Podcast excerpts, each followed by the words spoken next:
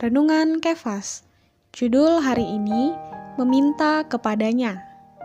Di dalam Yohanes pasal 4 ayat 15 sampai 16, kata perempuan itu kepadanya, "Tuhan, berikanlah aku air itu."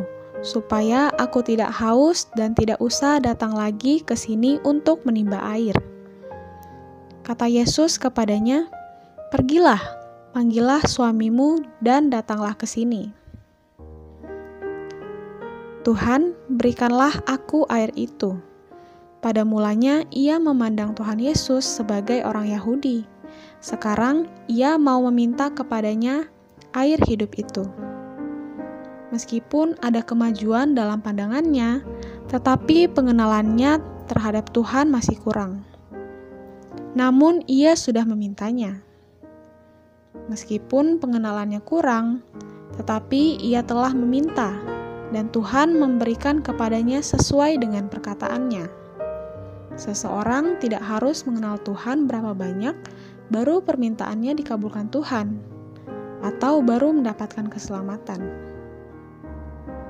Banyak orang, meskipun kurang mengenal Tuhan, tetapi karena mereka mau meminta, mereka juga mendapatkan keselamatan dari Tuhan. Minta bukanlah mengerti, bukan pula menyelidiki, bukan dengan otak ingin memahami, melainkan dengan hati ingin mendapatkan, bukan dengan otak menjajaki ajaran-ajaran yang mati, melainkan dengan hati menyentuh Tuhan yang hidup.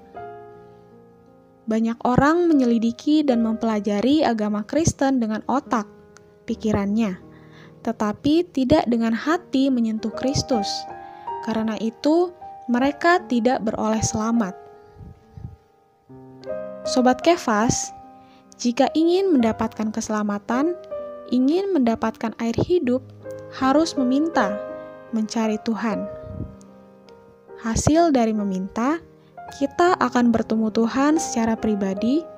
Dia pun akan membawa kita melihat betapa berdosanya diri kita dan memimpin kita untuk mengakui segala dosa barulah kita beroleh air hidup.